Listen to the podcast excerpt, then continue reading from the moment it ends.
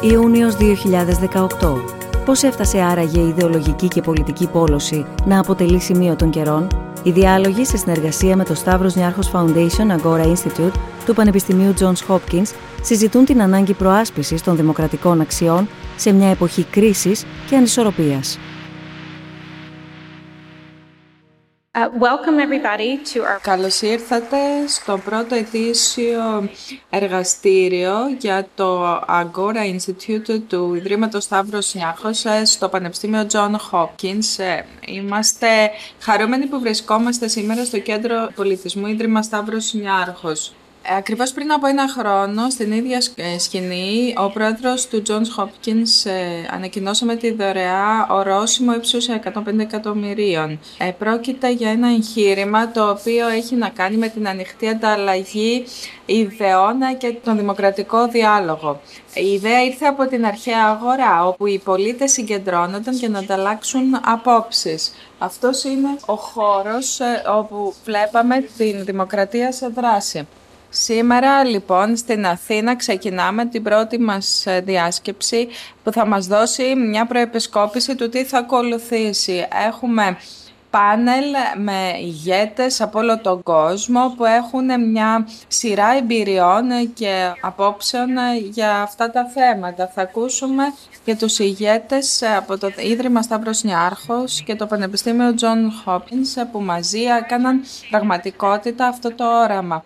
Θα ξεκινήσω με το πρώτο μας πάνελ με θέμα «Ανατρέποντας την πόλωση και διδάγματα από την ιστορία, αρχαίοι παραλληλισμοί με σύγχρονα φαινόμενα». Είναι ένα ιστορικό πλαίσιο για την στιγμή στην οποία βρισκόμαστε σήμερα και ο Στέλιος Βασιλάκης, που είναι Διευθυντής Προγραμμάτων και Στρατηγικών Πρωτοβουλειών του Ιδρύματος Σταύρος Νιάρχος, θα είναι ο συντονιστής και θα σας παρουσιάσει εκείνος τα μέλη του πάνελ. Good morning again.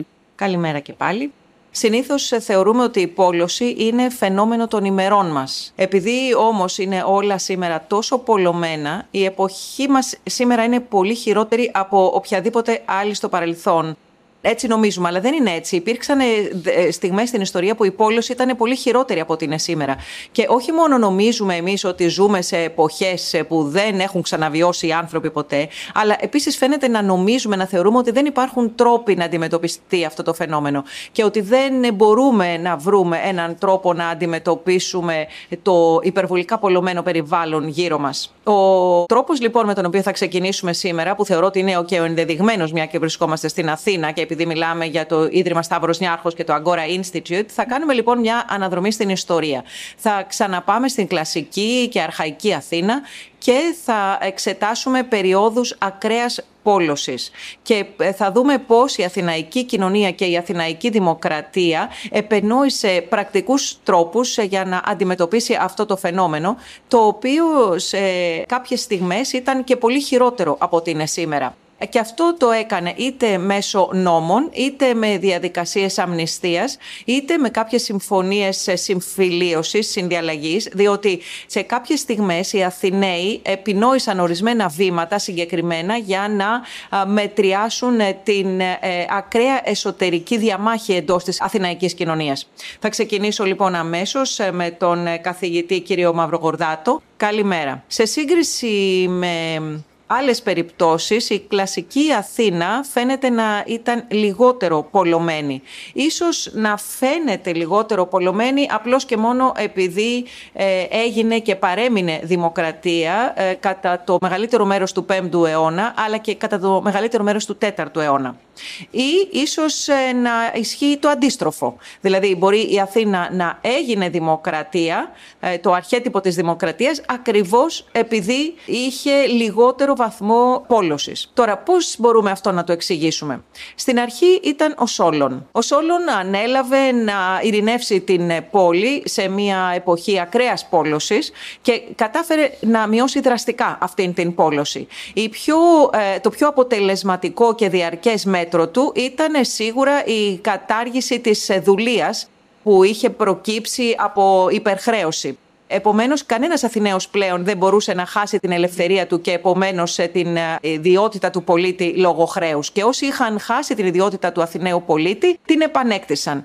Και επίσης υπήρξε ένας νόμος για την ασφάλεια, επισώμαση, που έθεσε κάποια όρια στην πόλωση μεταξύ των κοινωνικών τάξεων, παρόλο που υπήρχαν διαφορές στον πλούτο και υπήρχε και διχασμός στις κοινωνικές τάξεις λόγω διαφορετικής περιουσίας.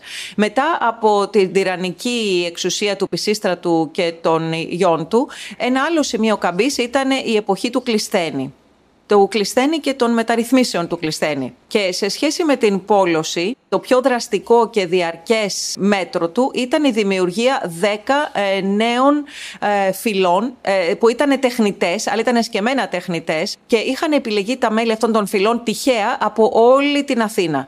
Αυτό ε, επομένως εμπόδισε την πόλωση βάσει γεωγραφικών ή κοινωνικών κριτηρίων όπως ήταν προηγουμένως. Και οι καινούριες δέκα φυλές έγιναν η βάση της πολιτικής και της στρατιωτικής οργάνωσης της Αθήνας. Και μπορούμε να μιμηθούμε την μεταρρύθμιση του Κλεισθένη για να ανατρέψουμε την πόλωση. Όπως ξέρουμε, από τις Ηνωμένες Πολιτείες, οι τεχνικές δυνατότητες για να επανασχεδιαστούν οι εκλογικές περιφέρειες είναι πρακτικώς απεριόριστες σήμερα.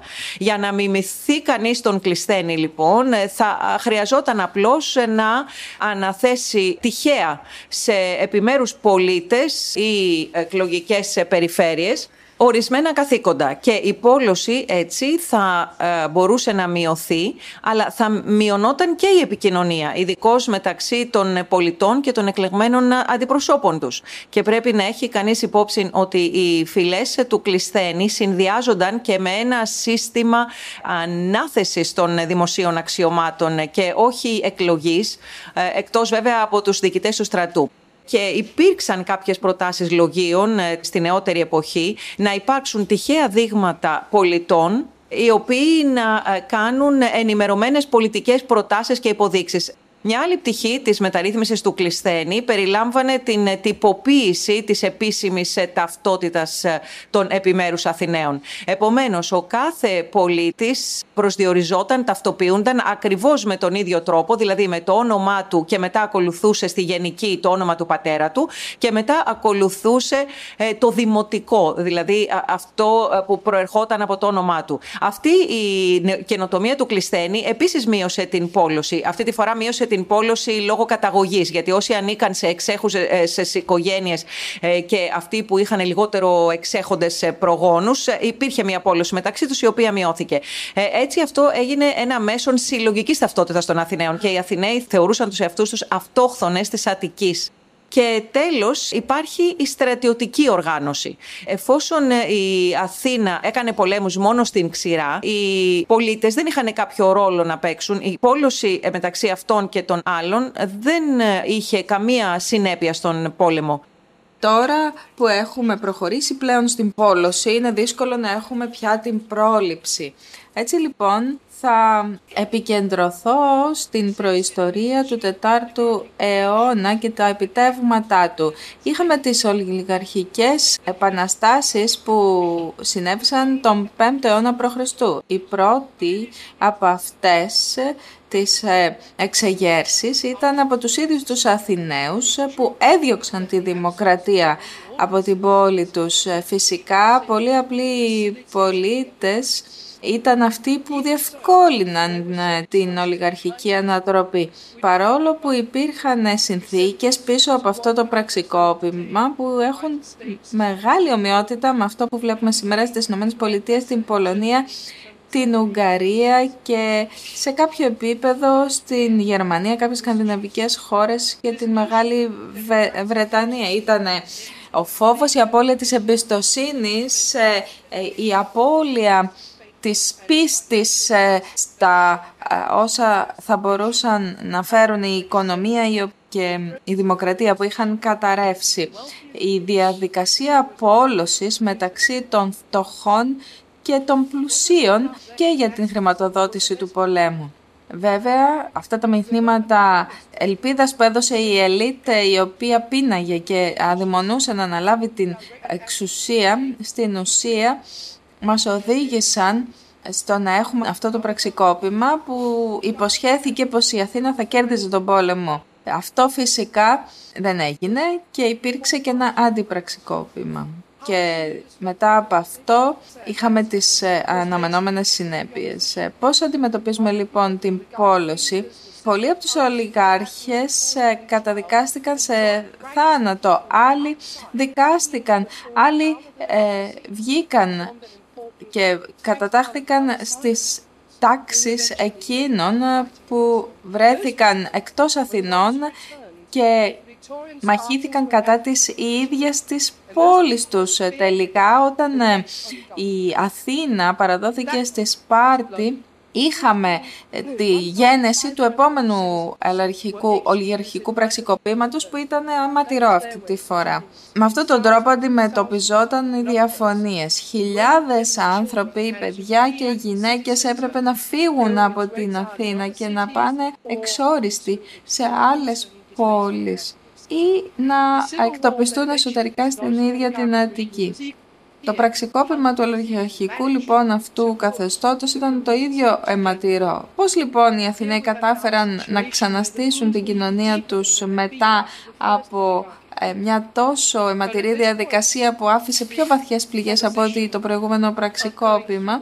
Το να περάσουν όμως άλλον έναν γύρω μετάθεσης ευθυνών ή καταδικαστικών αποφάσεων κατά εκείνων που οδήγησαν σε αυτές τις καταστάσεις δεν θα έφερνε τη συμφιλίωση που ήταν επιθυμητή. Δόθηκε λοιπόν αμνηστία, η οποία δεν επέτρεψε στους Αθηναίους, παρά τις προσωπικές τους απώλειες και τα βάσανα, να δουν ότι υπάρχει κάποια δικαιοσύνη. Μόνο οι αρχηγοί των ολιγαρχών και βασικοί αξιωματούχοι εξαιρέθηκαν από την αμνηστία.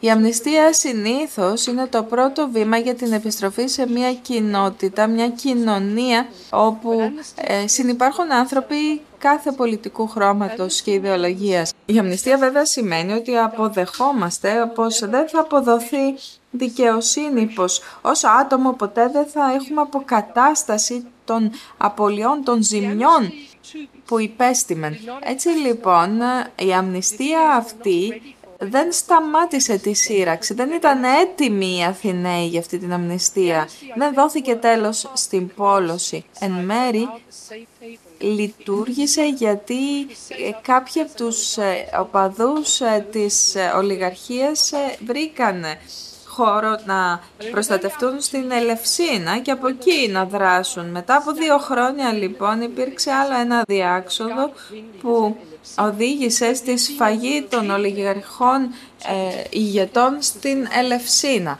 Τότε μπόρεσαν πλέον μόνο οι Αθηναίοι να βάλουν πίσω τους τις διαφορές, να φτάσουν στη συνένεση που έθεσε τα θεμέλια για τις επιτυχίες του τέταρτου αιώνα, για τη δημοκρατία της Αθήνας. Ευχαριστώ πολύ.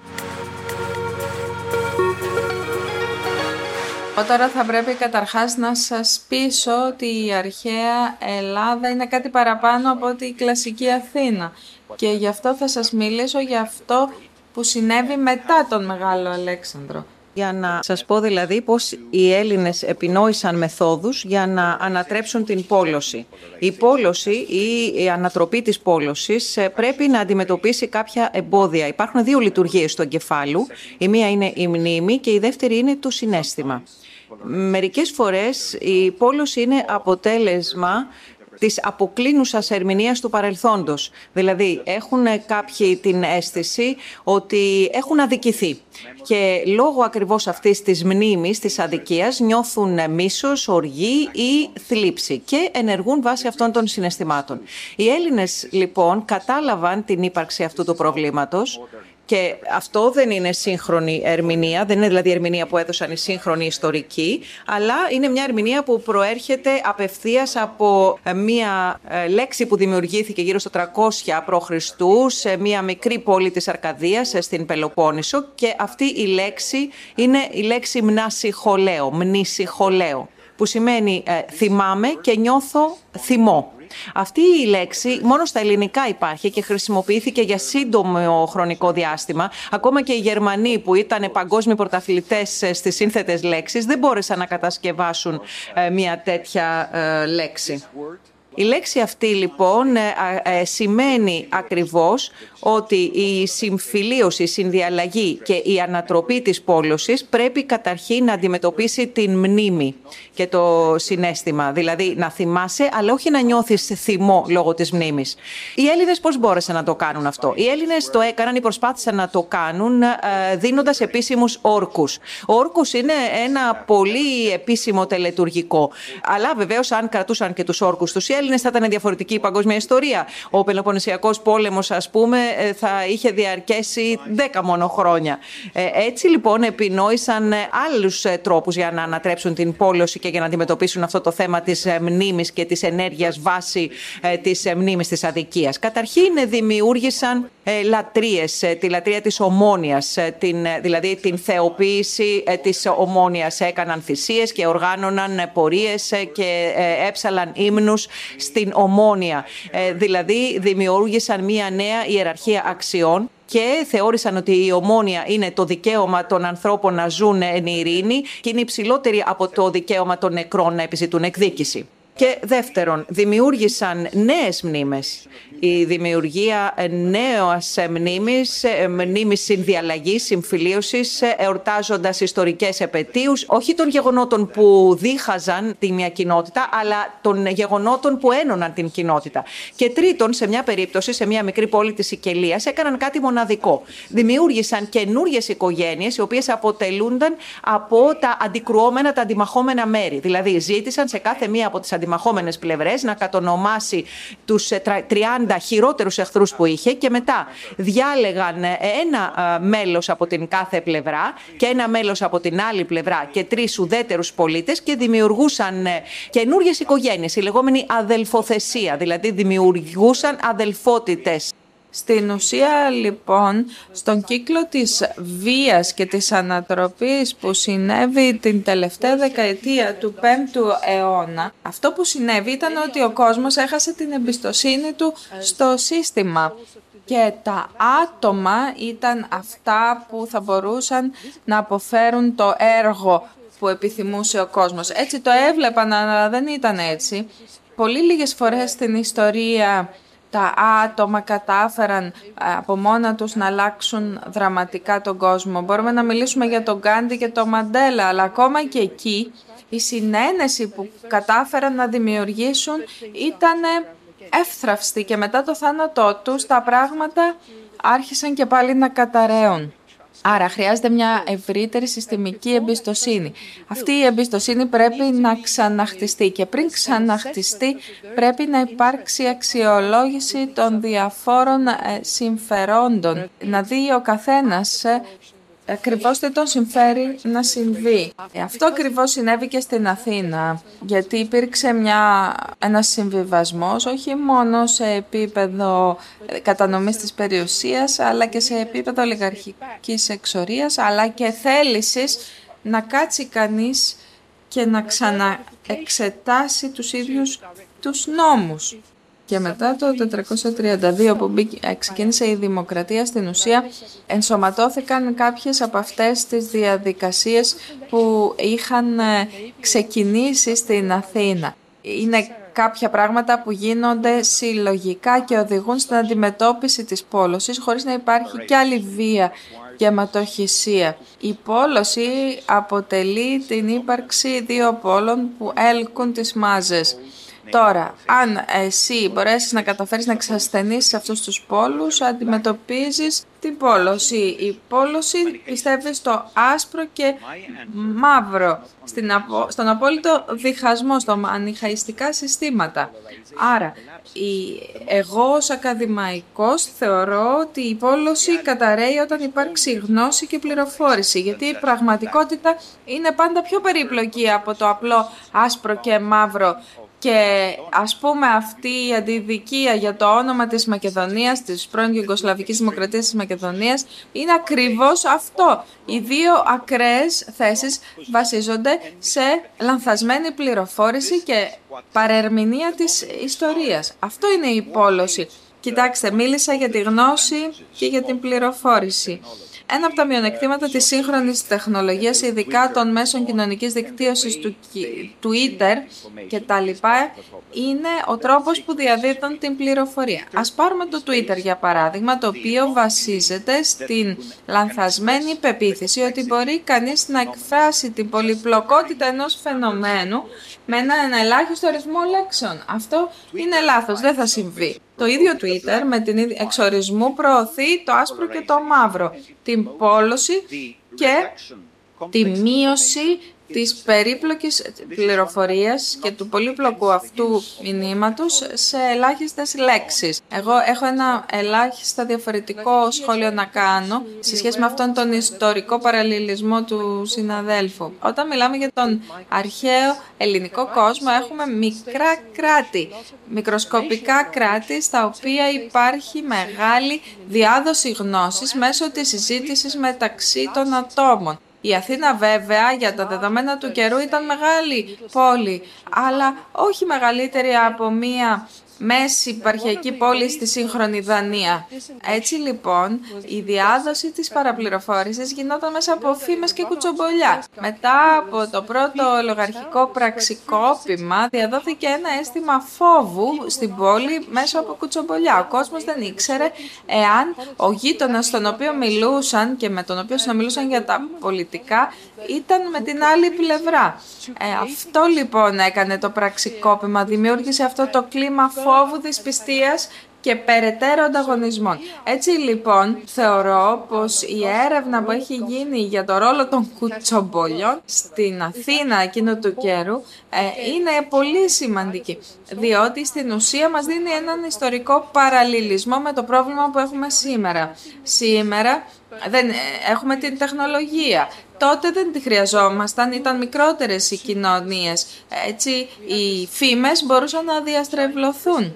Εγώ θα σας θέσω, θα κάνω μια πολύ λογική δήλωση, ότι για να μειωθεί η πόλωση πρέπει να μεγιστοποιήσουμε την ομόνοια ή την ομογένεια, την ομοιογένεια, συγγνώμη, την ομοιογένεια όμως και με πολιτισμικούς όρους. Άρα λοιπόν, λιγότερη πόλωση στην αρχαία Ελλάδα και ιδιαίτερα κατά την κλασική περίοδο σήμαινε ότι το σώμα των πολιτών ήταν κλειστό και οι πολίτες είχαν μια αίσθηση ενότητας την οποία δεν μπορούσαν να διασπάσουν αποδεχόμενοι ελεύθερα όλους τους ξένους. Και από την άλλη πλευρά, αν μου επιτρέπετε να μιλήσω για την παγκοσμιοποίηση, γιατί η ερώτηση είχε να κάνει με την παγκοσμιοποίηση, ιστορικά μιλώντας από ιστορικής άποψης και από τη σκοπιά της παγκοσμιοποίησης, η φόρμουλα εδώ είναι αυτοκρατορία και όχι δημοκρατία. Ευχαριστώ και πάλι και εδώ να ευχαριστήσω και τα τρία μέλη του πάνελ. Καταπληκτικό πάνελ. Και τώρα να καλωσορίσω το επόμενο πάνελ με θέμα «Ανατρέποντας την πόλωση, η θέση του πανεπιστημίου». Το πάνελ αυτό θα εξετάσει τον ρόλο που μπορούν και πρέπει να διαδραματίσουν τα πανεπιστήμια για την ενίσχυση του διαλόγου και του λόγου με συμπερίληψη όλων. Ο Ron Daniels, πρόεδρος του John Hopkins, θα είναι ο συντονιστής και θα σας παρουσιάσει εκείνος τα μέλη του πάνελ. So, um, as uh, you're well aware... Ναι, όπως όλοι γνωρίζετε, το πάνελ αυτό θα εστιάσει στο ρόλο του πανεπιστημίου και πώς μπορεί να συμβάλλει ή να μειώσει την ένταση της πόλωσης. Όλο το θέμα δηλαδή που συζητάμε σήμερα το πρωί. Και θα ξέρετε, όπως ανέφερα πριν από λίγο, ότι παρατηρούμε μία μείωση της εμπιστοσύνης στους βασικούς θεσμούς που σχετίζονται με την φιλελεύθερη δημοκρατία και προφανώς το πανεπιστήμιο είναι ένας από αυτούς τους θεσμούς που αμφισβητούνται. Στις Ηνωμένες Πολιτείες, για παράδειγμα, βλέπουμε ότι το πανεπιστήμιο επικρίνεται τόσο από την αριστερά όσο και από τη δεξιά, για διαφορετικούς λόγους βεβαίως. και δημιουργούνται ερωτήματα σχετικά με την συμβολή του Πανεπιστημίου ή την μη συμβολή του Πανεπιστημίου στην δημοκρατία. Και οι προβληματισμοί γύρω από το Πανεπιστήμιο κορυφώθηκαν γύρω από τα θέματα της πρόσβασης και της ισότητας. Δηλαδή, ε, αν το Πανεπιστήμιο είναι ένας τόσο ισχυρός μηχανισμός γιατί παρέχει στους ανθρώπους ευκαιρίες να επιτύχουν κοινωνική κινητικότητα και στο βαθμό που βλέπουμε στα πανεπιστήμια όμως να εκπροσωπούνται υπερβολικά οι φοιτητές από οικογένειες που είναι από το άνω κοινωνικό εισόδημα, τι μας λέει αυτό σχετικά με την ισότητα στα πανεπιστήμια, τα οποία αποτίθεται ότι είναι δέσμευση για τα πανεπιστήμια? Υπάρχουν λοιπόν προβληματισμοί ως προς το πώς χειρίζονται τα δύσκολα θέματα τα πανεπιστήμια σχετικά με την φυλή, την καταγωγή, τη θρησκεία κτλ. Γιατί και αυτά είναι πηγές διαφωνιών. Και από την άλλη πλευρά βλέπουμε, ιδιαίτερα στις Ηνωμένες Πολιτείες το τελευταίο έτος, εξέχουσα υποστήριξη του ρόλου που διαδραματίζει η τριτοβάθμια εκπαίδευση για την ενίσχυση της Αμερικανικής Δημοκρατίας. Και βέβαια υπάρχει ο προβληματισμός της αντίληψης της ιδεολογικής ομοιομορφίας, δηλαδή ότι υπάρχει υπερεκπροσώπηση των φιλελεύθερων φωνών, ότι δεν δίνεται βήμα στις συντηρητικές φωνές και υπάρχει μια αίσθηση απεριόριστης πολιτικής, άνευ περιορισμών πολιτικής ορθότητας. Είναι το ακραίο πλαίσιο αυτό εντός του οποίου κατανοούνται τα πανεπιστήμια. Από αυτή την άποψη, λοιπόν, τα πανεπιστήμια φαίνεται να αποτελούν μέρος του προβλήματος και όχι μέρος της λύσης σε μια φιλελεύθερη δημοκρατία, σύμφωνα με την αριστερά και με τη δεξιά. Και αν δείτε το τελευταίο έτος τι συνέβη στις Ηνωμένες Πολιτείες, και αν δείτε, για παράδειγμα, την φορολογική νομοθεσία η οποία πέρασε και επευλήθηκε και επέβαλε φόρους στα ιδιωτικά πανεπιστήμια, αλλά και την δημόσια συζήτηση γενικά για την μειωμένη υποστήριξη της τριτοβάθμιας εκπαίδευσης σε κρατικό και πολιτιακό επίπεδο, θα διαπιστώσει ότι υπάρχει μια κρίση στα πανεπιστήμια που έχει απτά, απτές επιδράσεις στην διαμόρφωση των πολιτικών. Σε αυτό το φόντο, λοιπόν, έχουμε εξαιρετικά μέλη στο πάνελ. Δεν θα πω τα βιογραφικά του κάθε μέλους του πάνελ, αλλά έχουμε ένα εξαιρετικό πάνελ από ανθρώπους που είναι από την ακαδημαϊκή κοινότητα, αλλά βλέπουν τα πράγματα από διαφορετικές οπτικές γωνίες, γιατί είναι από τις κοινωνικές επιστήμες, από τις τεχνολογίες, ε, ηθική και δεοντολογία, αλλά και ε, έχουν και διαφορετικούς ρόλους μέσα στην ακαδημαϊκή κοινότητα. Και χαίρομαι που έχουμε αυτά τα μέλη του πάνελ μαζί μας. Βασικά θα τους ζητήσω να μιλήσω ο καθένας τρία τέσσερα λεπτά, έτσι εισαγωγικά, για να μας πούν πώς βλέπουν οι ίδιοι τον ρόλο του θεσμού ε, και να δούμε και την άποψη των ε, λογίων του χίλια εννιακόσια τριάντα για τα πανεπιστήμια, που είπαν ότι το πανεπιστήμιο είναι απόδειξη ότι υπάρχουν εντάσεις μέσα στις κοινωνίες και προκλήσεις. Και από αυτή την άποψη επανερχόμαστε στο κέριο ερώτημα: α, τα πανεπιστήμια είναι μέρος του προβλήματος ή μέρος της λύσης? Θα ξεκινήσω με την Heather Gerken, που είναι πρίτανης στη νομική του Yale. Νομίζω ότι αυτό είναι, ποιο είναι το κέριο δίλημμα για τα πανεπιστήμια αυτή τη στιγμή?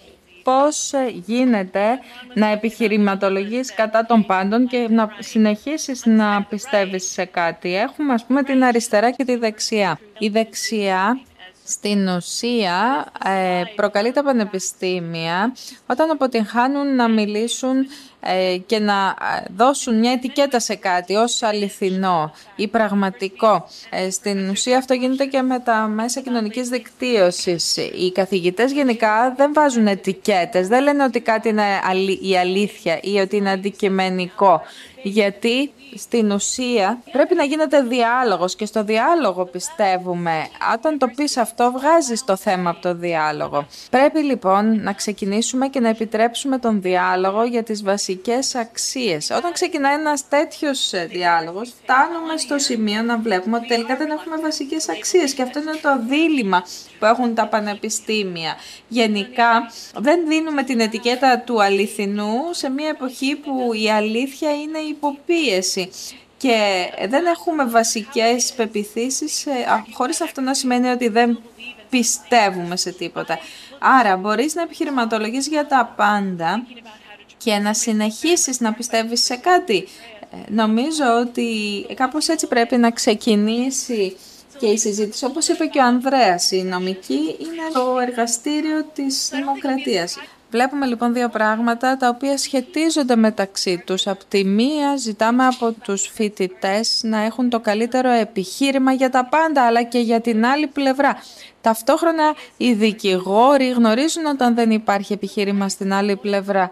Γιατί λοιπόν οι δικηγόροι βάζουν τον εαυτό τους μπροστά και υπερασπίζονται τους κανόνες δικαίου? Γιατί αυτοί είναι οι κανόνες που είναι μονίμως υποπίεση και που επιτρέπουν στους δικηγόρους να κάνουν τη δουλειά τους. Αυτό πρέπει να σκέφτονται και τα πανεπιστήμια, ότι ο ρόλος τους είναι να μαθαίνουν στους φοιτητές να επιχειρηματολογούν ε, για τα πάντα, αλλά υπάρχουν στιγμές που βρίσκεις την αλήθεια και δεν υπάρχουν επιχειρήματα στην άλλη πλευρά.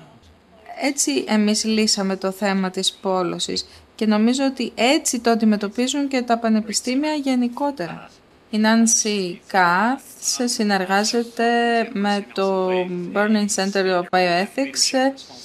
Είναι υπεύθυνη στο Johns Hopkins για την μεταπτυχιακή εκπαίδευση, την εκπαίδευση των διδακτορικών φοιτητών. Ευχαριστώ. Εγώ θα ήθελα τα σχόλιά μου να τα επικεντρώσω σε τρεις τομείς. Πρώτον, τι πρέπει να κάνει ένα πανεπιστήμιο εξορισμού, τι μπορεί να κάνει από επιλογή και τι δεν μπορεί ακόμα να κάνει ένα πανεπιστήμιο. Τι πρέπει να κάνουμε καταρχάς? Τα πανεπιστήμια έχουν την αποστολή να εισαγάγουν τους φοιτητές σε ένα εύρος ιδεών, ειδικά τους προπτυχιακούς φοιτητές. Δίνουμε τη δυνατότητα στους φοιτητές να έχουν μια νέα οπτική, να σκέφτονται για τα πράγματα πιο σφαιρικά, να σκέφτονται για μια σειρά κοινωνικών τάξεων και να επεκτείνουν τον τρόπο που σκέφτονται. Τώρα βέβαια έχουμε και την αποστολή να πάμε και πιο βαθιά στα πράγματα, όχι μόνο να επεκτείνουμε. Ε, αυτό είναι κάτι που αφορά την μεταπτυχιακή εκπαίδευση σε επίπεδο ας πούμε διδακτορικού. Αυτό είναι που πρέπει να κάνουν τα πανεπιστήμια. Να μην εκθέτουν τους φοιτητές μόνο στην επέκταση και την εμβάθυνση των γνώσεων, αλλά και στην ακεραιότητα. Η ακεραιότητα είναι ένας τρόπος που πρέπει να διδάσκουν τα πανεπιστήμια. Επίσης, υπάρχουν και οι αξίες που θέλουμε να ενσταλλάξουμε στο περιβάλλον μας, όταν ζητούμε από τους φοιτητές να μάθουν. Εν μέρει, λοιπόν, έχουμε τις αξίες της συμπερίληψης που έχουν να κάνουν με το πώς συμπεριλαμβάνουμε κάποιον στον κόσμο του πανεπιστημίου, πώς ενσωματώνουμε ανθρώπους από διαφορετικό υπόβαθρο και πώς επιτρέπουμε σε διάφορες συζητήσεις να ανθίσουν. Έτσι λοιπόν, ο τελευταίος τομέας στον οποίο θα ήθελα να επικεντρωθώ είναι τι είναι αυτό που δεν μπορούμε να κάνουμε. Η συμπερίληψη ήταν κάτι δύσκολο για εμάς φαίνεται. Μίκναμε ε, μια elite, ένα περιβάλλον που ομφαλοσκοπεί. Ε, νομίζω λοιπόν ότι όπως είπε ένας φοιτητής μου, ο κύριος Στίβενσον, είναι πολύ σημαντικό να μιλούμε στους φοιτητές, να ακούμε τις εμπειρίες τους και πρέπει τα πανεπιστήμια να κοιτούν γύρω τους στην κοινωνία που ζουν. Deb Roy, Διευθυντής Εργαστηρίων για τις Κοινωνικές Μηχανές στο Media Lab του εμ άι τι. Αφού τελείωσαν οι εκλογές, κάναμε μία ανάλυση του κοινωνικού δικτύου των ανθρώπων που είχαν ασχοληθεί και που έκαναν tweet για τις εκλογές και βρήκαμε μια τρομακτική εικόνα κατακερματισμένης δημόσιας σφαίρας στο Twitter. Και αυτό το δημοσιοποιήσαμε, δημοσιεύθηκε και ε, ως αποτέλεσμα συνέβησαν δύο ενδιαφέροντα πράγματα για να σας δώσω μια αίσθηση. Αυτό που διαπιστώσαμε και δεν προκαλεί έκπληξη βεβαίως είναι ότι υπήρχε ένας ορισμός ε, των μελών της πολιτικής φυλής σύμφωνα με την ανάλυση μας, δηλαδή ήταν η φυλή του Τραμπ, του κέντρου, της Κλίντον, οι διαφορετικές ομάδες που ακολουθούσαν έναν από τους υποψηφίους για τις προεδρικές εκλογές και διαπιστώσαμε ότι του Τραμπ η ομάδα ήταν απομονωμένη, μεμονωμένη, με πολύ ισχυρές διασυνδέσεις, αλλά αποσυνδεδεμένη από το υπόλοιπο τοπίο. Το δημοσιεύσαμε λοιπόν αυτό και Ε, περιμέναμε την αντίδραση ε, των ε, φιλελεύθερων ακαδημαϊκών που λόγω αυτής της εικόνας του διχασμένου έθνους. Και ήταν πολύ ενδιαφέρον να δούμε τις αντιδράσεις, γιατί μερικές φορές επικρίνουμε και έρχεται ο άλλος και λέει «Μα δεν είναι αντικειμενική αυτή η εικόνα». Δηλαδή δεν είναι ότι παίρνει την μία πλευρά ή την άλλη, αλλά θε, θεωρεί ότι δεν είναι αντικειμενική εικόνα. Αλλά εδώ συμμετείχαν τριάντα χιλιάδες δημοσιογράφοι που είχαν γράψει για τις εκλογές σε όλο το πολιτικό φάσμα στην Αμερική και υπήρχε ένα εντυπωσιακό μοτίβο του πώς ε, ε, ήταν κατακαιρματισμένοι και οι δημοσιογράφοι με πολύ λίγες ε, εξαιρέσεις αυτών που ε, ήταν, είπαμε, στην ομάδα του Τραμπ.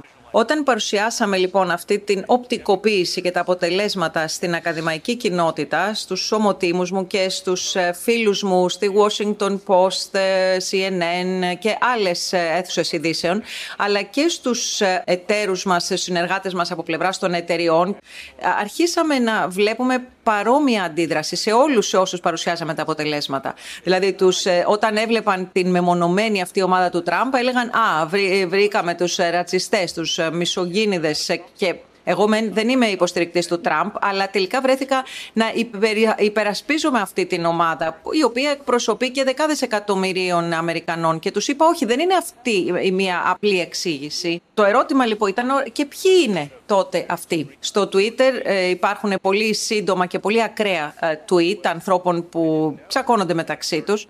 Άρχισα λοιπόν να συνειδητοποιώ ότι... και εγώ ήμουν σε αυτό το μοντέλο, δηλαδή γιατί αντιδρούσαν όλοι με τον ίδιο τρόπο. Τα τελευταία δύο χρόνια, λοιπόν, αναδιαρθρώσαμε το εργαστήριό μας. Φέραμε στο εργαστήριο ανθρώπους από την πραγματική ε, πολιτική. Ε, αρχίσαμε να κάνουμε ταξίδια σε μέρη της χώρας, τα οποία δεν είχαμε πάει ποτέ στο παρελθόν. Και κάναμε λοιπόν αυτή την αναδιάρθρωση, όχι μόνο με γνώμονα την έρευνα, αλλά και με γνώμονα τη σχέση που είχαμε, που μελετούσαμε προηγουμένως, μόνο μέσω της τεχνολογίας. Τέλεια, Ντεμπ, σε ευχαριστούμε ε, για την διακήρυξη της ανεξαρτησίας ως κείμενο ισότητας. Θεώρησα ότι η σημαντικότερη στιγμή στην ομιλία που έκανε ήταν η στιγμή που μίλησε για το πώς η ίδια ως μαύρη σκέφτεται κάποια κείμενα που όντως την απέκλεισαν από διάφορες διαστάσεις και την χρησιμοποίησαν ως εργαλείο εξουσίας, αφαιρώντας την ανθρώπινη ιδιότητα. Αυτή είναι μια συζήτηση που πρέπει να γίνεται, γιατί πρέπει να έχουμε κατά νου ότι οι φοιτητές σε πολλές περιπτώσεις έχουν δίκιο, γιατί όντως κάποιες από τις συζητήσεις είναι dehumanizing και πολλές φορές τους αφαιρεί τα καλύτερα από τα επιχειρήματά τους. Νομίζω ότι σημαντικός ρόλος των πανεπιστημίων είναι σε αυτά τα φόρα να εξετάζει και τις δύο πλευρές.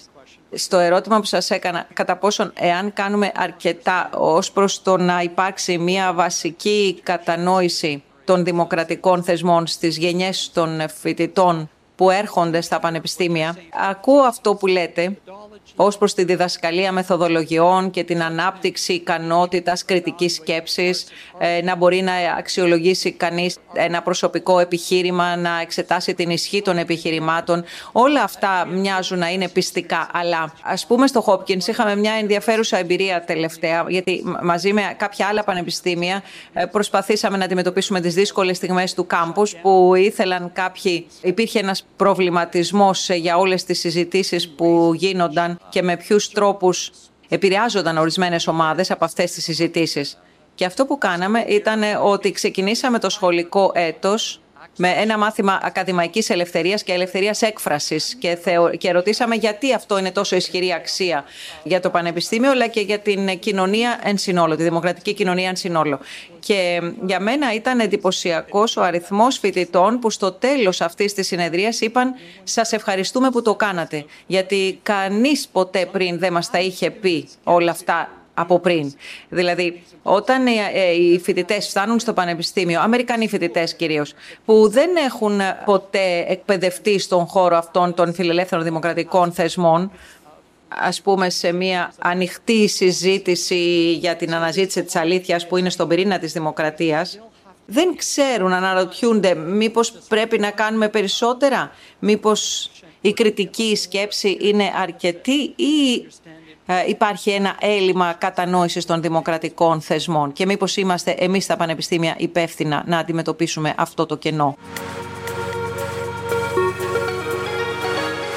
Αυτό που τουλάχιστον στις Ηνωμένες Πολιτείες είναι μεγάλη πρόκληση είναι ότι κάποιοι φοιτητές ακούν αυτές τις αξίες να αρθρώνονται και βλέπουν και γύρω στην κοινωνία να τις ακολουθούν οι μεγάλοι. Άρα είναι λίγο μπερδεμένοι οι φοιτητές σχετικά με τις προσδοκίες. Όταν τώρα ένα πανεπιστήμιο αρθρώνει το λόγο του, θα πρέπει να λέει ακριβώς ότι πραγματικά, παρά το τι κάνουν οι μεγάλοι έξω στον κόσμο, εμείς θα πρέπει να πατήσουμε πόδι και να ακρώσουμε το δικό μας λόγο. Να ευχαριστήσω τα μέλη του πάνελ για τη συνεισφορά τους. Κάτι άλλο, γιατί δεν είχαμε περισσότερη διεθνή διάσταση σε αυτό το πάνελ, ε, ήταν μια από τις ερωτήσεις. Ε, λοιπόν, του χρόνου ίσως να περάσουμε μια πιο ευρεία εκπροσώπηση σε διεθνές επίπεδο στο πάνελ που δεν μπορέσαμε να έχουμε σήμερα. Ευχαριστούμε όμως όλα τα πάνελ για την συνεισφορά τους. Εν συντομία, να παρουσιάσω το επόμενο πάνελ, το οποίο έχει να κάνει με την κατανόηση της παραπληροφόρησης. Όπως καταλάβατε σήμερα και στα προηγούμενα πάνελ, το θέμα αυτό επανέρχεται σε όλα τα πάνελ με την μορφή των φήμων που είχαμε στην αρχαία Ελλάδα και των fake news που έχουμε σήμερα. Θέλουμε λοιπόν τώρα να κατανοήσουμε λίγο περισσότερο αυτά τα φαινόμενα και να δείξουμε ακριβώς πώς οι διάφορες προοπτικές του ίδιου θέματος συνδυάζονται. Για να σας παρουσιάσω λοιπόν τώρα το πάνελ. Ο Γκάρι Κασπάροφ είναι ο συντονιστής που θα μας φέρει εδώ και τους υπόλοιπους και τα υπόλοιπα μέλη του πάνελ και θα μας τα παρουσιάσει. Λοιπόν, καλημέρα. Θα μιλήσουμε λοιπόν για την παραπληροφόρηση και καταρχήν πρέπει να ορίσουμε τι σημαίνει ο όρος. Γιατί βέβαια τον ακούμε αυτόν τον όρο εδώ και πάρα πολλά χρόνια και τώρα κάνουμε ένα comeback πολύ δυνατό και πρέπει να καταλάβουμε την παραπληροφόρηση, γιατί υπάρχει πλέον το διαδίκτυο, καινούργια εργαλεία, αλλάζει το πολιτικό κλίμα και ελπίζουμε σε αυτό το χρονικό διάστημα των σαράντα πέντε λεπτών που θα διαρκέσει το πάνελ μας να μπορέσουμε να ρίξουμε φως λίγο πάνω σε αυτό το πρόβλημα. Μιλώντας λοιπόν για την παραπληροφόρηση και τα fake news, τις ψεύτικες ειδήσεις, πρέπει να παραδεχτούμε ότι προφανώς η βιομηχανική έννοια προέκυψε από τη δική μου χώρα, τη Ρωσία. Έχουμε και ένα ανέκδοτο στη Ρωσία. Τα fake news τα λέμε news. Αυτό είναι το ανέκδοτο που κυκλοφορεί. Και είδαμε πρόσφατα ότι ακόμα και στις πιο ισχυρές και προηγμένες δημοκρατίες του κόσμου, όπως οι Ηνωμένες Πολιτείες της Αμερικής, λειτουργεί αυτή η έννοια των fake news, των ψεύτικων ειδήσεων. Και έτσι υπάρχει ένας λογαριασμός Twitter και ένα κανάλι καλωδιακής τηλεόρασης και όσοι δεν συμπαθούν τον Πούτιν θεωρούμε ότι είναι του Εφ Μπι Άι και ότι παρανοείται ο Κιμ Τζον Κου. Θα προσπαθήσουμε λοιπόν λίγο να το αναλύσουμε, όχι μόνο να το αναλύσουμε, αλλά και να μιλήσουμε για πιθανές λύσεις αυτού του προβλήματος. Θα ξεκινήσω με την Emily Folk, που είναι ειδική στο να αναλύει γιατί οι, οι ψεύτικες αυτές ειδήσεις έχουν τέτοιο αντίκτυπο σε εμάς. Emily, ευχαριστώ. Emily Folk λέγομαι και είμαι καθηγήτρια επικοινωνίας στο Πανεπιστήμιο της Πενσιλβάνια και θέλω να σας πω πώς λειτουργεί με επιτυχία η ενημέρωση η πληροφόρηση στον εγκέφαλο. Έχει να κάνει με το τι προσπαθούν να μοιραστούν οι άνθρωποι μεταξύ τους, να πείσουν τους άλλους για κάποιες ιδέες ότι είναι καλές και κάποιες άλλες ότι είναι κακές. Αλλά από την άλλη πρέπει να δούμε και τους αποδέκτες, δηλαδή πώς μπορούν να πιστούν οι άνθρωποι. Δηλαδή έχουμε μια ιδέα όλων αυτών και σε μια μελέτη πρόσφατη μελετήσαμε την ανταπόκριση του εγκεφάλου, τι συμβαίνει στον εγκέφαλο όταν ο άνθρωπος εκτίθεται σε διαφορετικές, σε διαφορετικές διαφημίσεις ή ειδήσεις ή τίτλους ειδήσεων. Και ιδιαίτερα κάποια σημεία του εγκεφάλου που βοηθούν τον άνθρωπο να αποφασίσει πόσο σημαντική ή πολύτιμη του είναι αυτή η πληροφορία. Και διαπιστώσαμε ότι όταν υπήρχε πιο μεγάλη δραστηριότητα σε αυτές τις περιοχές του εγκεφάλου, τόσο πιθανότερο ήταν να μοιραστούν αυτή την πληροφορία με κάποιους άλλους οι άνθρωποι. Και βλέποντας τη συνολική εγκεφαλική λειτουργία σε μια ομάδα σαράντα ανθρώπων στη Φιλαδέλφια, μια μικρή ομάδα, μπορέσαμε να προβλέψουμε τα αποτελέσματα, δηλαδή την πρόσβαση στην πληροφορία ανάλογα με το πόσα άρθρα είχε κανείς κατεβάσει και μοιραστεί με άλλους. Και με αυτή τη μικρή ομάδα ανθρώπων μπορέσαμε να καταλάβουμε ποια άρθρα ήταν πιθανότερο να εξαπλωθούν σε όλο τον κόσμο. Από την άλλη, είδαμε την εγκεφαλική δραστηριότητα όταν εκτίθεται ο κόσμος, ας πούμε, σε προεκλογικές εκστρατείες και σε διάφορα μηνύματα που προσπαθούν να πείσουν τους ανθρώπους να συμπεριφερθούν με έναν τέτοιο τρόπο. Και αυτό μας ενδιαφέρει, διότι τέτοιες αποφάσεις έχουν τεράστιες συνέπειες για την μακροβιότητα, την ευημερία των ανθρώπων. Εξετάσαμε δηλαδή τι συμβαίνει στον εγκέφαλο των των ανθρώπων όταν εκτίθεται σε τέτοια μηνύματα και τι συμβαίνει στο αξιακό μας σύστημα που μας βοηθάει να, να αποφασίσουμε αν θα πάρουμε το αχλάδι ή το μήλο ή τι διαδρομή θα ακολουθήσουμε. Και βέβαια, όσο μεγαλύτερη δραστηριότητα του εγκεφάλου, τόσο μεγαλύτερη η αλλαγή. Και θέλαμε να δούμε τι γίνεται στον εγκέφαλο. Όταν βλέπουμε τι γίνεται στον εγκέφαλο μιας μικρής ομάδας ανθρώπων, τελικά τα ίδια ισχύουν και για μεγαλύτερες ομάδες. Ε, εξετάσαμε, ας πούμε, την εγκεφαλική απόκριση για στη, στην αντικαπνιστική καμπάνια και διαπιστώσαμε ότι η εγκεφαλική απόκριση μιας μικρής ομάδας μπορούσε να προβλέψει ποια μηνύματα της αντικαπνιστικής εκστρατείας θα ήταν πιο αποτελεσματικά. Και όταν τους ρωτήσαμε τι τους φαινόταν αποτελεσματικό και τι όχι, η απάντηση δεν ήταν σωστή. Άρα υπάρχει κάποια κρυφή σοφία ουσιαστικά του εγκεφάλου. Δηλαδή, μπορεί να μην έχει κανείς την ενημέρωση, την πληροφόρηση και να μην μπορεί να απαντήσει όταν τον ρωτήσεις, αλλά από κάποια ε, άποψη ο εγκέφαλος του αποκαλύπτει ότι γνωρίζει περισσότερα. Άρα, αυτό το πάνελ θα προσπαθήσει να δει κατά πόσον του ίδιου είδους οι θεμελιώδες αποφάσεις, τα θεμελιώδη πράγματα που συμβαίνουν στον εγκέφαλο του ανθρώπου, ισχύουν και όταν μιλάμε, ας πούμε, για ειδήσεις αληθινές ή ψεύτικες. Ο Deb Roy έχει μεγάλη εμπειρία στην ανάλυση αυτών των δεδομένων, επειδή είναι στο εργαστήριο κοινωνικών μηχανών, όπως είπαμε, του εμ άι τι. Ναι, σας ανέφερα ήδη μια μελέτη που κάναμε και σχετίζεται με αυτό το θέμα. Δεν υπάρχει διαφορά στο πώς εξαπλώνονται οι ψεύτικες και οι αληθινές ειδήσεις.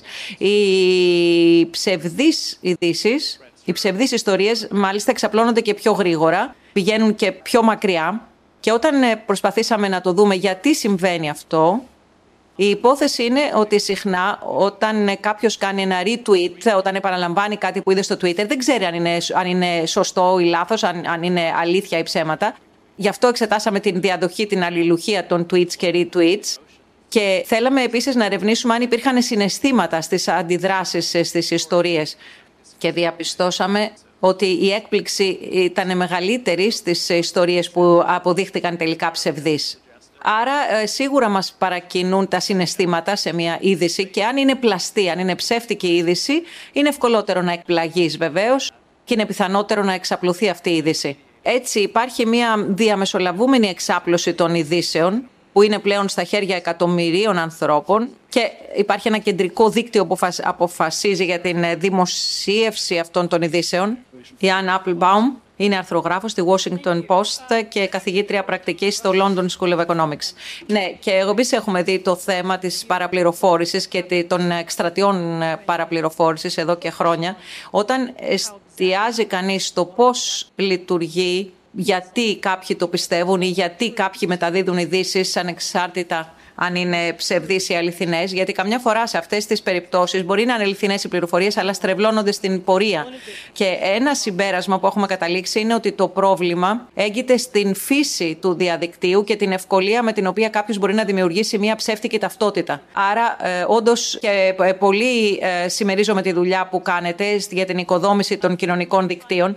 Και είναι και ένα project που εμείς κάνουμε στο London School of Economics και έχουμε καταλήξει στο συμπέρασμα ότι πρέπει να ερευνηθεί αν κατά πόσον μπορούμε να αναστρέψουμε κάποιες από τις βλάβες που προκαλούν τα κοινωνικά δίκτυα ή τον ε, τρόπο με τον οποίο διχάζουν, διαιρούν το κοινό. Εγώ είμαι ε, δημοσιογράφος και συμμετέχω σε αυτό το project με άλλους δημοσιογράφους και σκεφτήκαμε πώς μπορεί η δημοσιογραφία να αρχίσει να σκέφτεται διαφορετικά. Δηλαδή, αντί να παράγουμε μια ιστορία, μια είδηση και να την διοχετεύουμε σε ευρύ κοινό με την προσδοκία ότι θα τη διαβάσουν όλοι με τον ίδιο τρόπο, τι θα γινόταν αν μια εφημερίδα ή ένας πάροχος περιεχομένου, δυστυχώς πρέπει έτσι να το ονομάσω, τι θα γινόταν αν μια εφημερίδα θα μπορούσε να λάβει υπόψη τα διαφορετικά είδη κοινού που απευθύνεται και να μπορεί να παρουσιάζει τις ειδήσεις με διαφορετικούς τρόπους ανάλογα με το κοινό. Στη Washington Post, και εμείς το έχουμε κάνει λίγο έτσι με έναν πρωτογενή τρόπο για τους, στους τίτλους, να δούμε δηλαδή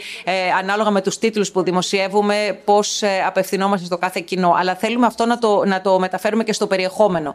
Αυτό είναι σημαντικό για τους δημοσιογράφους ως νοητική άσκηση κατά κάποιο τρόπο. Δηλαδή να αρχίσουν να σκέφτονται πώς διαβάζει το κοινό αυτά που γράφουν, πώς τα αντιλαμβάνεται διαφορετικά το κοινό ανάλογα με το σε ποια ομάδα ανήκει. Νομίζω είναι μια μακρά διαδικασία όπου θα ερμηνεύουμε τι σημαίνουν αυτά που γράφουμε και πώς πρέπει να τα γράψουμε για να απευθυνθούμε σε κάθε ομάδα. Google Global Project analyze... Ευχαριστώ. Το Google Global Project αναλύει και βρίσκει τρόπους για να αντεπιτεθεί. Οι πολίτες δεν πρέπει να μάθουν αυτά τα κλασικά που μαθαίναμε εμείς στο σχολείο. Πρέπει να μάθουν να πλοηγούνται, να περιηγούνται στο ίντερνετ και να ξεχωρίζουν το σωστό, το λάθος και το αληθές από το ψευδές. Ως λοιπόν πάροχος τεχνολογίας, καταφέραμε να πετύχουμε γιατί καταφέραμε να δώσουμε στους ανθρώπους τη δυνατότητα να βρουν τη σωστή πληροφορία τη σωστή στιγμή. Τώρα η πρόκληση είναι να βρούμε και πληροφορίες τις οποίες να μπορούμε να εμπιστευτούμε. Η νέα λοιπόν αυτή βιομηχανία πρέπει να πετύχει αυτό το στόχο. Από την άλλη πρέπει να αναδιατυπώσουμε εξ αρχής και την έννοια της εγγραμματοσύνης, της ψηφιακής εγγραμματοσύνης. Πριν δουλέψω στην Google ήμουν πολιτικός. Τι μου συνέβαινε λοιπόν? Όταν μια εφημερίδα μου επιτίθετο για κάποιο λόγο, με έπαιρνε τηλέφωνο η γιαγιά μου και μου έλεγε γιατί το έκανες αυτό. Και της έλεγα μα δεν το έκανα και μου απαντούσε μα το διάβασα στην εφημερίδα. Πριν από δύο μήνες ήμουν σε ένα συνέδριο σαν αυτό και ρώτησα κάποιον από τους φοιτητές ποιος ήταν ο προ... ποια ήταν η πρώτη πηγή πληροφόρησης που χρησιμοποιεί. Και μου είπε η φίλη μου. Κάτι έχει γίνει λοιπόν, κάτι έχει συμβεί. Η Google από την πλευρά της πρέπει όχι μόνο να δίνει τις πληροφορίες, αλλά να διδάσκει στον κόσμο και πώς να έχει και σωστή πρόσβαση σε αυτές. Άρα κανείς θα πρέπει να μπορεί να ξεχωρίζει τα fake news και όχι απλώς να τα διαδίδει. Ναι, εγώ θεωρώ ότι πρέπει να είμαστε πολύ προσεκτικοί. Πρέπει να διατηρήσουμε και το δικαίωμα στο ψεύδος. Δεν ξέρω κατά κάποιο τρόπο αν κανείς θα μπορεί να ελέγξει ή πρέπει να ελέγξει το αν λέω αλήθεια ή ψέματα ή αν αυτό που λέω είναι σωστό ή λάθος. Ε, γιατί και τα ψέματα είναι εκεί, υπάρχουν και στη δημοκρατία και πολλές φορές ε, μια σειρά ψεμάτων δημιουργείται για να πετύχει ένα συγκεκριμένο στόχο. Αν είναι η πολιτική προπαγάνδα, η στρατηγική προπαγάνδα, ο λόγος, τότε είναι δύσκολο το πράγμα. Ξέρουμε επίσης ότι μπορεί να υπάρχει κίνητρο οικονομικό. Το fake news είναι μια ολόκληρη βιομηχανία. Τα περισσότερα χρήματα βγαίνουν από τις διαφημίσεις. Άρα γινόμαστε πολύ ακραίοι και ριζοσπαστικοί. Ξέρετε ότι η Google έχει και διαφημιστικές υπηρεσίες, δηλαδή φιλοξενεί διαφημίσεις. Προσπαθούμε να είμαστε λοιπόν πολύ επιθετικοί. Και δεν επιτρέπουμε σε ιστοσελίδες που δημιουργούνται για τη διάδοση ψευδούς πληροφορίας να βγάλουν χρήματα από αυτό. Δύο γρήγορα πράγματα να πω. Πρώτον, είχαμε κι εμείς μια εμπειρία. Οργάνωσα ένα σεμινάριο πέρσι στο εμ άι τι για την αποπόλωση, το, το σχέδιο της αποπόλωσης. Είχαμε φοιτητές δηλαδή από το εμ άι τι και από το Harvard, οι οποίοι συζήτησαν μεταξύ τους διάφορους τρόπους για να κατανοήσουμε τι είναι αυτό που οθεί στην πόλωση. Είχαμε λογίους, νομικούς, ηθικούς επιστήμονες και κάτι, κάτι ενδιαφέρον που παρατηρήσαμε. Βασικά δεν είχαμε ομιλητή, ήταν μια δραστηριότητα που οργανώσαμε. Ζητήσαμε από τους φοιτητές δηλαδή να περνούν ε, κάθε μέρα μία εβδομάδα να διαβάζουν ιστορίες, ειδήσεις για ένα συγκεκριμένο θέμα. Κάτι ας πούμε που συνέβη κατά τη διάρκεια της διοίκησης του Τραμπ. Και επιλέξαμε την New York Times, τη Washington Post, την Fox News και την Breitbart νομίζω, αν δεν κάνω λάθος, που, για να παρακολουθούν αυτά τα γεγονότα. Και η έκπληξη ήταν ότι το περιεχόμενο στην Fox ήταν σωστό, το οποίο προκάλεσε έκπληξη. Και μάλιστα κάποιες από τις προκαταλήψεις, ανεξάρτητα από τις πηγές, είχε σημασία. Δηλαδή, δεν, ε, αρχίζεις αμέσως να συνειδητοποιείς ότι υπάρχουν κάποια φίλτρα που ισχύουν σε όλο το φάσμα. Άρα δεν χρειάστηκαν πολύ χρόνο οι φοιτητές μας να το καταλάβουν. Και θα πω κάτι άλλο για το YouTube. Υπήρχε ένα ενδιαφέρον άρθρο που γράφτηκε για το πώς ο αλγόριθμος του YouTube προτείνει τι να δεις στη συνέχεια. Μιλούσα λοιπόν με έναν φίλο, ο οποίος μου είπε, είχε ένα δεκατριάχρονο γιο που το διάβασε. Αυτό ήταν το πρώτο σημείο. Και αμέσως αυτό το παιδί συνειδητοποίησε ότι το χειραγωγούσαν. Δηλαδή κάθε φορά που έβλεπε τις προτάσεις του YouTube για το τι να δεις στη συνέχεια, τις υποδείξεις, το παιδί αυτό που είχε την γνώση των media το συνειδητοποιούσε, καταλάβαινε ότι προσπαθούσαν να το χειραγωγήσουν. Δηλαδή τα παιδιά έχουν αυτή την αίσθηση του πώς λειτουργεί το περιβάλλον των media. Γιατί ο κόσμος δεν θέλει να χειραγωγείται, να μανιπλάρεται. Λοιπόν, σας ευχαριστώ. Ελπίζω ότι δώσαμε τα φώτα μας στον κόσμο, ότι θα μπορέσουν να πλοηγηθούν στον ωκεάνο των δεδομένων, γιατί τελικά δική μας ευθύνη είναι να αναγνωρίσουμε τι είναι ψευδές και τι αληθινό. Και πραγματικά με την ισχύ που έχουν οι υπολογιστές σήμερα μπορούμε ο καθένας μας να κάνει τη διαφορά μέσα από τη σωστή τους χρήση. Ευχαριστώ.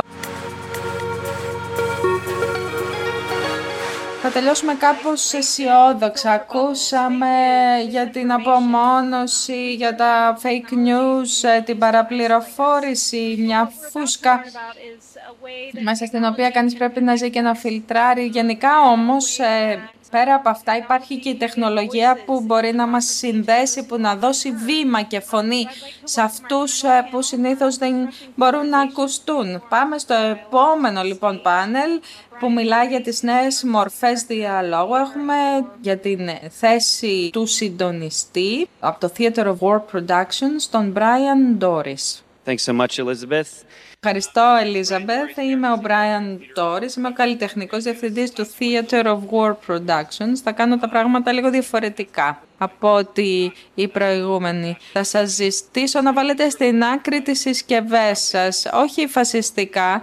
Γιατί, κοιτάξτε, συνήθως όταν ε, κοιτάμε το κινητό μας το κάνουμε, ή το tablet μας το κάνουμε για να δου, ακούσουμε τα νέα, να δούμε τις ειδήσεις, να δούμε τα email μας και όχι για να ψηφίσουμε. Θα το κάνουμε λίγο διαφορετικά τώρα λοιπόν εδώ. Λίγο πιο πέρα από την αγορά που ήταν ο χώρος συνάθρησης, το θέατρο, το αμφιθέατρο του Διονύσου. Νομίζω ότι έχετε πάει εκεί. Πολλοί από εσάς, εφόσον έχετε επισκεφτεί την Ελλάδα. Αν γνωρίζετε λοιπόν αυτό το χώρο, θα κατανοήσετε πολλά από τη συζήτηση που θα γίνει τώρα. Αγορά ονομάζεται το ίδρυμα που ιδρύσαμε. Το θέατρο, το αρχαίο θέατρο, ήταν μια μορφή τεχνολογίας που δημιουργήθηκε για να ανατρέψει τις ιεραρχικές δομές και να καταλύσει τα όρια. Η λέξη θέατρο και αμφιθέατρο τι σημαίνει? Σε βλέπω και με βλέπεις. Βλέπουμε και στις δύο κατευθύνσεις. Το θέατρο ήταν ένας χώρος που κανείς μπορούσε να δει και να τον δουν. Έβλεπες τον ηθοποιό ε, στη σκηνή και ο ηθοποιός σε κοίταζε. Ε, όπως και εδώ. Ε, εμείς, εσείς βλέπετε εμάς και εμείς σας κοιτάμε και σας βλέπουμε στο πενήντα τοις εκατό λόγω του φωτισμού βέβαια. Τι ήταν λοιπόν το θέατρο? Ε, ήταν μια μορφή τεχνολογίας, μια εκ, εκλεπτισμένη μορφή τεχνολογίας, μια ε, πραγματικά εξελιγμένη τεχνολογία σαν αυτή που περιέγραψε ο κύριος Κα, Κασπάροφ τελειώνοντας. Και ο Διόνυσος ήταν ο θεός του θεάτρου, ήταν ο θεός που κατέλυε όλα τα όρια και τα σύνορα μεταξύ των ατόμων και των κοινοτήτων. Τώρα μπορούμε να μιλήσουμε για την ιεραρχία και για το πώς αυτή σχετίζεται με την κατάλυση των ορίων και τον διχασμό και ούτω καθεξής. Αλλά έχοντας θέσει αυτό το πλαίσιο, θα πάμε τώρα παραπέρα, μιλώντας για μια τεχνολογία που εγώ για πρώτη φορά είδα. Καθώς μπήκα μέσα, στη γωνία εδώ πίσω από το καφέ, ε, υπάρχει ένας χώρος, ένα χρυσό κουβούκλιο και εκεί μέσα μπήκα σε μια ε, εμπειρία χωρίς όρια, ένα σκοτεινό δωμάτιο. Εκεί ε, μπήκα και μίλησα με δύο ανθρώπους από το Αφγανιστάν, οι οποίοι μου μίλησαν και αυτοί. Ήταν για πρώτη φορά μια εμπειρία την οποία θα μπορούσα να την προσομοιάσω μόνο με κάτι που έζησα όταν πήγαμε στην Κούβα για να παίξουμε και πήγαμε στο φράχτη που χωρίζει από την αμερικανική βάση. Υπάρχει η γραμμή που είναι βαμμένη κάτω στο χώμα και από τη μία πλευρά είναι Κούβα και από την άλλη Αμερική. Αν είχα λοιπόν το ένα μου πόδι από τη μία και το άλλο από την άλλη, δεν θα ήμουνα σε καμία πλευρά ή και στις δύο. Έτσι αισθάνθηκα όταν μιλούσα με αυτούς τους ανθρώπους από το Αφγανιστάν. Άρα η συζήτηση αυτή θα βλαστήσει αν καταφέρουμε να μιλήσουμε για τον τρόπο με τον οποίο η τεχνολογία θα μας βοηθήσει να καταλύσουμε τα όρια που μας εμποδίζουν να ακούσουμε ένας τον άλλον. Γιατί στο θέατρο, αν έχεις πάει σε αρχαίο αμφιθέατρο, θα ξέρεις πόσο καλή ακουστική έχει. Αν έχεις πάει στην Επίδαυρο, η οποία είναι ανέπαυτη σχεδόν, θα ακούσεις ξεκάθαρα τη φωνή των ανθρώπων που βρίσκονται στην άλλη πλευρά, τόσο καθαρά σαν να ακούς μέσα από ακουστικά. Αυτή η ευκρίνεια του ήχου μας βοηθά να δημιουργήσουμε κάτι καινούριο. Το καινούριο είναι πιθανό, είναι δυνατό. Η τεχνολογία μπορεί να μας κάνει να συγκεντρωθούμε και να συνομιλήσουμε με ένα διαφορετικό τρόπο από ό,τι μας έκανε η αρχαία αγορά. Πάμε πρώτα στον Αμάρ, ο οποίος θα μιλήσει και για τα πόρταλ και την τεχνολογία των πόρταλ, αλλά και μετά θα δώσω το λόγο και στην Tracy και στον Vesla. Είμαι ο Amar Bakshi, είναι ο ιδρυτής του Shared Studios και βασικά έχουμε μια σειρά από portals. Η επόμενη παρουσίασή μου είναι σε ένα βίντεο που θα δείτε αμέσως τώρα. Πείτε μας ακριβώς τι είδαμε στο βίντεο. Έχουμε σαράντα τέτοια πόρτελ, κουβούκλια, σε όλο τον κόσμο με εξήντα ειδικούς που βρίσκονται εκεί ως έφοροι και ανοίγουν τα κουβούκλια και αφήνουν τον κόσμο να συμμετάσχει. Ένας από αυτούς είναι εδώ μαζί μας σήμερα. Κομμάτι του οράματός μας είναι να δημιουργήσουμε ένα δίκτυο μόνιμο σε όλο τον κόσμο που να μοιάζει με μια βιβλιοθήκη, δηλαδή. Η βιβλιοθήκη δεν είναι μόνο ένας χώρος όπου παίρνεις ένα βιβλίο και προσπαθείς να το διαβάσεις. Είναι ένας χώρος που σε ενθουσιάζει για την ανθρώπινη φύση. Έτσι λοιπόν αυτά τα πόρταλ και οι άνθρωποι που τα φροντίζουν είναι ένας τρόπος για να μπορέσει κανείς να εκμεταλλευτεί την ανθρωπότητα και να υποφεληθεί από αυτήν.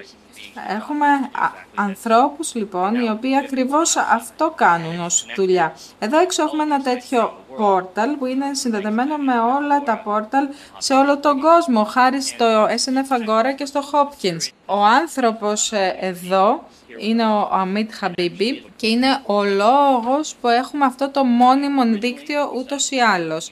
Αρχικά είχαμε ένα τέτοιο πόρταλ μεταξύ Τεχεράνης και Νέας Υόρκης. Ήταν ένα έργο τέχνης. Δεν περιμέναμε ότι θα επεκταθεί. Μόνο όταν το άκουσαν από το Μπι Μπι Σι Πέρσια στο Αφγανιστάν και θέλησαν να φέρουν και εκεί ε, αυτά τα πόρταλ, αρχίσαμε να έχουμε αυτή την ιδέα. Γιατί έγινε αυτό και γιατί θέλουμε να δημιουργήσουμε θέσεις εργασίας, αλλά και γιατί θέλουμε να δείξουμε στον κόσμο ότι μπορεί κανείς να μπορεί να ακούσει και να ακουστεί. Γυναίκες και άντρες που συχνά δεν μένουν στον ίδιο χώρο στο Αφγανιστάν μπήκαν σε αυτό το πόρταλ και ήταν μόνοι τους σε ένα χώρο μαζί με κάποιον άλλον εντός εισαγωγικών, γιατί δεν είσαι τελείως μαζί με τον άλλον. Υπάρχει ένας χώρος που σε χωρίζει, μια απόσταση, όμως δημιουργείς μαζί πράγματα. Υπάρχει λοιπόν κάποιος από την Ουάσιγκτον που μιλάει με κάποιον από το Αγαράτ στο Αφγανιστάν. Μπορεί κανείς να γνωρίζει πολύ καλά τη γεωγραφία του Αφγανιστάν, αλλά να μην έχει μιλήσει ποτέ με έναν Αφγανό. Οι άνθρωποι λοιπόν που μπαίνανε σε αυτά τα πόρταλ, μπαίνανε εκεί για να γνωρίσουν τους άλλους. Και το τελευταίο που νομίζω ότι έχει μια σχέση και πρέπει να το αναφέρουμε είναι ότι ένα από τα κουβούκλια μας είναι σε μία από τις περιοχές της Αμερικής όπου υπάρχουν τα μεγαλύτερα ποσοστά φυλακισμένων και βίας, ένοπλης βίας. Έτσι λοιπόν οργανώσαμε ε, τους ντόπιους ε, επικεφαλής των συμμοριών και τους πήγαμε σε αυτά τα πόρταλ και μίλησαν με τους ε, οπλαρχηγούς στο Αφγανιστάν και άρχισαν να συζητούν μεταξύ τους για το πώς θα μπορούν να οργανώσουν μια πιο χαλαρή διαδικασία. Η τεχνολογία λοιπόν, η ποικιλομορφία του ανθρώπινου είδους είναι πράγματα που μαθαίνει κανείς έτσι, γιατί εμείς μπορεί να έχουμε τη δυνατότητα να πετάξουμε ένα αεροπλάνο και να έρθουμε εδώ και να έρθουμε σε επαφή με τόσο κόσμο, όμως οι άνθρωποι που ζουν σε μικρά μέρη δεν έχουν αυτά τα ωφέλη και μπορούν πάρα πολλά να γίνουν χρησιμοποιώντας την τεχνολογία, φέρνοντάς την στον κόσμο και χρησιμοποιώντας την για έναν κοινό στόχο. Θέλω να ξεκινήσω κάνοντας ένα one-man show, μάλλον ένα one-woman show. Να σας δείξω λοιπόν τι σημαίνει όταν άνθρωποι από διαφορετικές γεωγραφίες εμπλέκονται σε διάλογο. Υπάρχει μια διαφωνία για την αστυνομία και το ρόλο του κράτους. Όταν είπα σε κάποιον ότι μη λες ότι δεν σου αρέσουν οι αστυνομικοί, γιατί δεν είναι όλοι οι αστυνομικοί το ίδιο. Είναι σαν να λες ότι μια γυναίκα σου έκανε κάτι και να μισείς όλες τις γυναίκες. Κοιτάξτε, εγώ, είπε ο άλλος, δεν το θεωρώ αυτό. Οι αστυνομικοί δεν είναι φίλοι μου. Κάθε φορά που με σταματάνε, ακόμα και αν δεν έχω φώτο στο αυτοκίνητο, με συλλαμβάνουν. Μπορεί να είναι δικοί σου φίλοι, αλλά δεν είναι δικοί μου. Δεν με ενδιαφέρουν, δεν τους συμπαθώ, αλλά τους σέβομαι. Γιατί ξέρω ότι είναι εκεί για να κάνουν κάτι. Βέβαια, κοιτάξτε, υπάρχουν οι αστυνομικοί που πάντοτε προσπαθούν να σε εκφοβήσουν. Ναι, αλλά λέει ο άλλος, υπάρχουν και οι αστυνομικοί που φοβούνται, γιατί υπάρχουν άλλοι εκεί έξω που έχουν καλύτερα όπλα από αυτούς. Έτσι λοιπόν, κανείς δεν μπορεί να βρει ε, την ε, ησυχία του αν δεν πάρει εκδίκηση. Κοιτάξτε, τι εκδίκηση να πάρουμε όταν μας σκοτώνουν τα αδέρφια μας έτσι ε, χωρίς καμία επίπτωση. Εντάξει, δεν θα κατηγορούμε όμως όλο το έθνος για έναν-δυο ανθρώπους, μα πρέπει να κατηγορήσουμε όλο το έθνος γιατί το έθνος αυτό τους αποδέχεται. Ναι, αλλά εσείς πρέπει να στοχεύετε αυτούς που σπηλώνουν το όνομα της αστυνομίας. Και δεν είναι οι μόνοι που κάνουν λάθος. Δεν λέω εγώ ότι οι αστυνομικοί είναι οι μόνοι που κάνουν λάθος. Υπάρχουν πολλά πράγματα που γίνονται λάθος. Όμως ε, δεν μπορείς να τα αφήνεις όλα να γίνονται έτσι. Δηλαδή τι μου λες, ότι αν ένα μήλο είναι δηλητηριασμένο από τη μία εσύ θα φας από την άλλη. Όχι, όχι. Δεν μπορώ να κρίνω όλους τους αστυνομικούς με βάση λίγους κακούς αξιωματικούς. Ναι, αλλά αποδέχονται τους φίλους τους, αυτούς τους άλλους αστυνομικούς που κάνουν αυτά που δεν πρέπει. Τα ανέχονται. Ναι, ναι, όπως είπες αυτό είναι κακό. Άρα τι τους κάνει, τους κάνει μια συμμορία, τους ε, κάνει μια νόμιμη συμμορία. Συνεχίζεται λοιπόν αυτή η συζήτηση και στο τέλος φτάνουν σε συνένεση και λένε «Σε εκτιμώ, εκτιμώ και σένα και την ιστορία σου, έχω μάθει κάτι από σένα». Αρχικά λοιπόν φαίνεται ότι αυτοί οι δύο έχουν μια διαφωνία τεράστια, ότι είναι χιλιόμετρα μακριά ο ένας από τον άλλον και δεν πρόκειται ποτέ να συναντηθούν, αλλά αρχίζουν να λένε και ανέκδοτα μεταξύ τους ή λένε τους τοίχους ποιημάτων ή τη δική τους δραματική ιστορία με την αστυνομική βία. Μιλάνε για τα εσώτερα αισθήματά τους, για τις πολιτικές επιθυμίες τους, για την ηθική. Αν συνεχίσω να διαβάζω όλη τη συζήτηση, θα κατανοήσετε ότι και οι δύο είχαν πραγματικά ενδιαφέρουσες ιδέες. Και οι δύο ήθελαν την απελευθέρωση των μαύρων και πραγματικά θέλανε να συνδεθούν μέσα από την ακραία διαφωνία.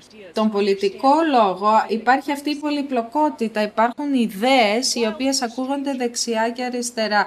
Και παρόλο που οι δύο αυτοί οι άνθρωποι ήταν ξένοι και άγνωστοι μεταξύ τους, τελικά οι ιστορίες τους τράβηξαν, άγγιξαν μία χορδή σε μία διαγενειακή ιστορία. Μπορεί να τους χώριζε η απόσταση, όμως ήταν ενωμένοι, γιατί ήταν μέσα σε ένα κοντέινερ το οποίο φτιάχτηκε για να μεταφέρει αγαθά και τελικά μεταφέρει ιδέες. Και αντί να είναι απομονωμένοι και αποστηρωμένοι, ακριβώς ε, μέσα από αυτό το κοντέινερ κατάφεραν να απελευθερωθούν, να συνδεθούν και να μεταδώσουν μια μαρτυρία. Μετά από ενάμιση χρόνο, σε συνεργασία με το Shared Studios και τον Amar και τους εφόρους, φτιάξαμε τη μεγαλύτερη συλλογή εμπειριών από κοινότητες που έχουν μεγάλη αστυνόμευση. Ο ένας μίλησε με τον άλλον, ακούσανε τη μαρτυρία του άλλου και μας έμαθαν αυτό που λέμε σήμερα εδώ, ότι η πόλωση και ο ασθενής κοινωνικός διάλογος και οι δημοκρατικοί θεσμοί είναι κάτι καινούριο που πρέπει να αντιμετωπίσουμε, και οι άνθρωποι αυτοί στα portals και η έρευνά μας μας έδειξαν ότι η δημοκρατία ποτέ δεν ήταν καλή στις δικές τους κοινότητες και ότι πάντοτε ήταν περιορισμένη και μια δημοκρατία η οποία δεν είχε ανακατασκευαστεί και αναβαθμιστεί. Μία από τις ριζικές και ριζοσπαστικές ιδέες αυτών των πόρταλ είναι ότι στην ουσία προσθέτουν ένα λιθαράκι σε αυτήν την δημοκρατία. Λέγομαι Tracy Mies και είμαι και διευθύντρια του Εργαστηρίου Δικαιοσύνης, το οποίο προσπαθεί να κατανοήσει πώς σχετίζονται οι άνθρωποι με τις νομικές αρχές και προσπαθεί να κατανοήσει την δικαιοσύνη, την δικαιότητα. Σε αυτό το project είχα το κίνητρο να συμμετέχω μέσα από αυτό τον φακό, δηλαδή να προσπαθήσω να, να αποτυπώσω τις αφηγήσεις των ανθρώπων που έχουν βιώσει και προβλήματα εγκληματικότητας στην κοινότητά τους, αλλά και τις πολιτικές που επιβάλλουν οι αρχές επί αυτών, έτσι ώστε να αντιμετωπιστούν αυτά τα προβλήματα. Όπως ακούσατε από την Βέσλα, οι άνθρωποι που βιώνουν αυτά τα θέματα καταλαβαίνουν και την εγκληματικότητα και τις πολιτικές που σχεδιάζονται για την αντιμετώπιση τους, για την αντιμετώπιση της εγκληματικότητας. Και κάτι που προσπαθούμε να κάνουμε μέσα από αυτό το project, εκτός από το να επικρίνουμε τους συνήθους τρόπους κατανόησης αυτής της, αυτής της αφήγησης, προσπαθούμε να συλλέξουμε στοιχεία κοινής γνώμης, έτσι ώστε οι ερευνητές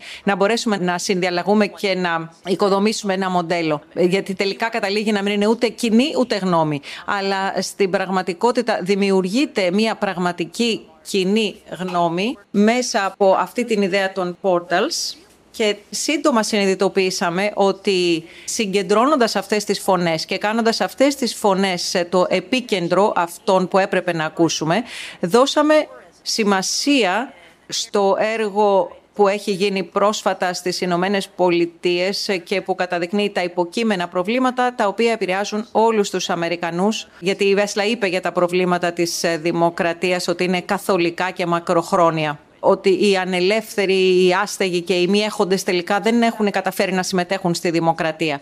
Η χρήση λοιπόν αυτών των portals είναι ένας τρόπος να συγκεντρώσουμε αυτές τις φωνές και να επιτρέψουμε στους ανθρώπους να συνεργαστούν, έτσι ώστε να διαμορφωθούν κάποιες στρατηγικές για την αντιμετώπιση των προβλημάτων που αντιμετωπίζουν αυτοί οι άνθρωποι.